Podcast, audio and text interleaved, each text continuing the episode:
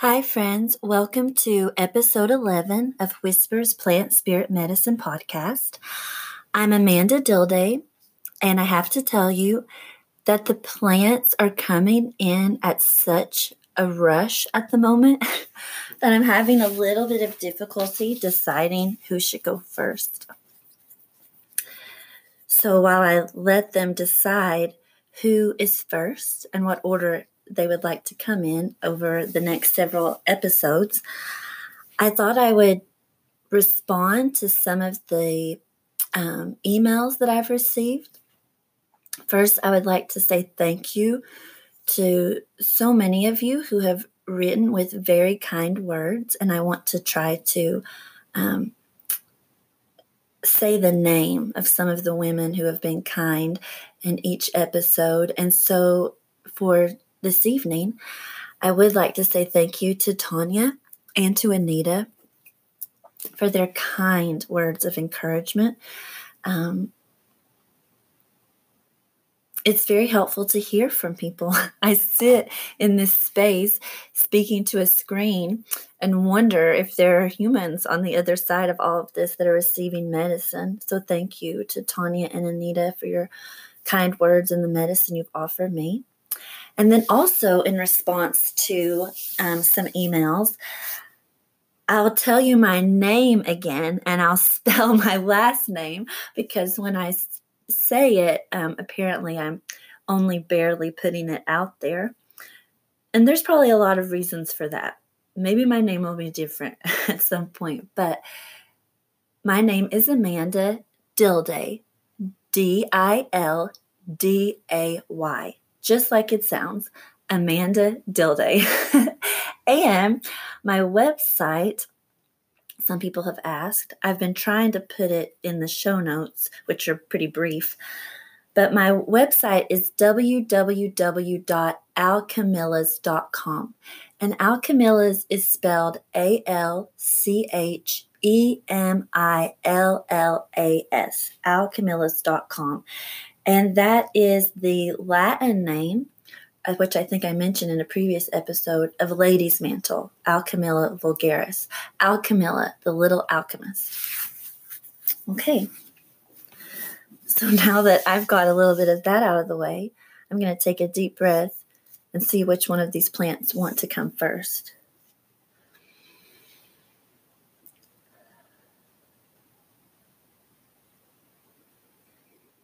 So I think it's pine that would like to come first. For those of you who are um, Patreon subscribers, soon the Pine song will be there as sort of the monthly reward, the monthly thank you, gift of gratitude for supporting me on Patreon. So look forward to that. And those of you who are not yet subscribers on Patreon, I'd love to have you join us there and maybe you'd enjoy hearing the Song of Pine because the songs of the plants are a real part of their medicine. But for now, in this podcast, I want to share a particular part of pine's medicine. As a flower essence in particular, pine is often used for feelings of shame or guilt, especially when we carry shame and guilt from past actions. But really, we can get shame and guilt um, not only from perhaps things we have done or said, but words that people have spoken over us. Um, so, pine is cleansing, cleansing to the aura, to the spirit, and to the heart that's weighted down with shame and guilt. And I want to tell you a recent, very recent happening that I had with Pine with a friend who is moving through a difficult season and expressed that she feels worthless and shame and guilt for current actions and feelings and for past actions and feelings. And as I sat with her, I had my pockets of my like winter vest full of bottles, tinctures and flower essences, not knowing what she may or may not need. I just sort of gathered them up and put them in my pockets. And the minute I got in the door and sat with her, even before she began to speak, pine wanted to come. And so we spoke and I listened, and there were other plants that were offered. But in the end, I said, Pine really wants to talk to you and has since the beginning. And as she had shared more of her heart and how she was feeling, it seemed to fit even more. But I couldn't ever have imagined what Pine decided to do. I knew that it was for shame and guilt, but well, it was curious. So I sang to her the Pine song because music, song is medicine. I sang her the pine song, and then Pine wanted to be placed, the drops, in the center of her palms, in her hands. So I placed them in the center of her palms, and I placed them in mine also. And I immediately heard the phrase, This is my body broken for you.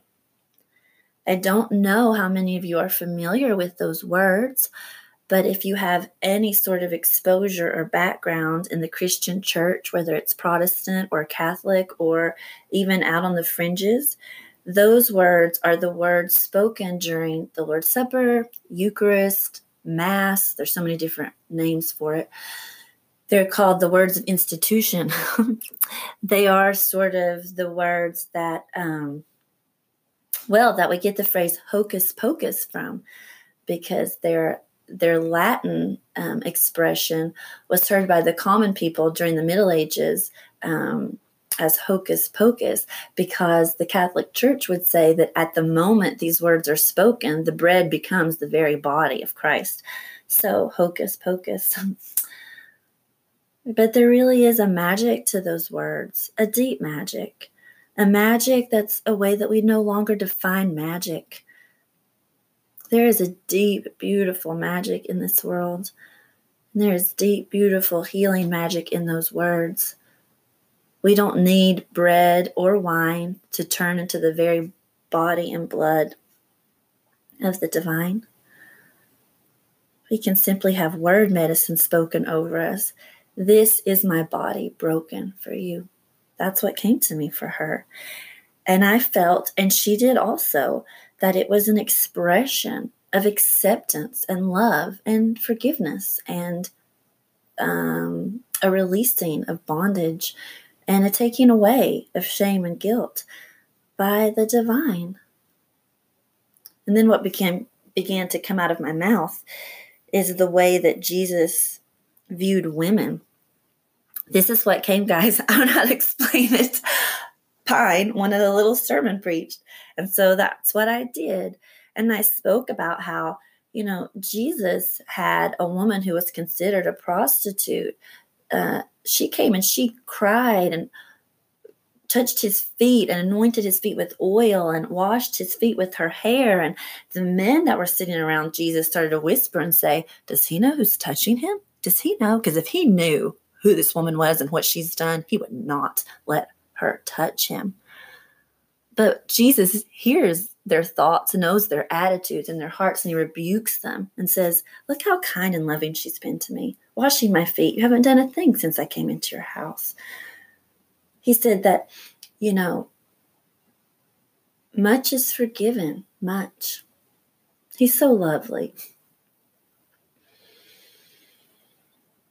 He was with women who were on the outside, the Samaritan woman, the woman at the well, not an Israelite, not a Hebrew. What is he doing talking to her? And not only that, but he's talking to her about religious things, having a theological discussion and debate with her. Doesn't he know women shouldn't be talking that way and he shouldn't be talking to them? And he's talking to her alone. Shouldn't he be chaperoned? And she's been married five times, and right now she's living with a man that's not her husband. Who does he think he is? Does he know who she is? He doesn't care. He loves. He speaks true things to her. She finds comfort in his words and runs back to tell others. And when his disciples come questioning his actions, offering him food and drink that they've received, you know, at the marketplace for him, he says, I just drank water you don't even know anything about. He was refreshed in his spirit by being with her and by the exchange. Just incredibly loving. So, the way that the divine sees us is not often the way we see ourselves, and certainly not the way others see us. There is a deep love. This is my body broken for you, taking all of the shame and all of the guilt. In my own body, I carry scars and marks of incest, abuse, rape, mm, as the church would say, fornication, adultery. But he says to me, This is my body broken for you. And I, in return, say to the divine, And this is my body broken for you. A conduit, an instrument of the divine. That's what we were all meant to be. So pine.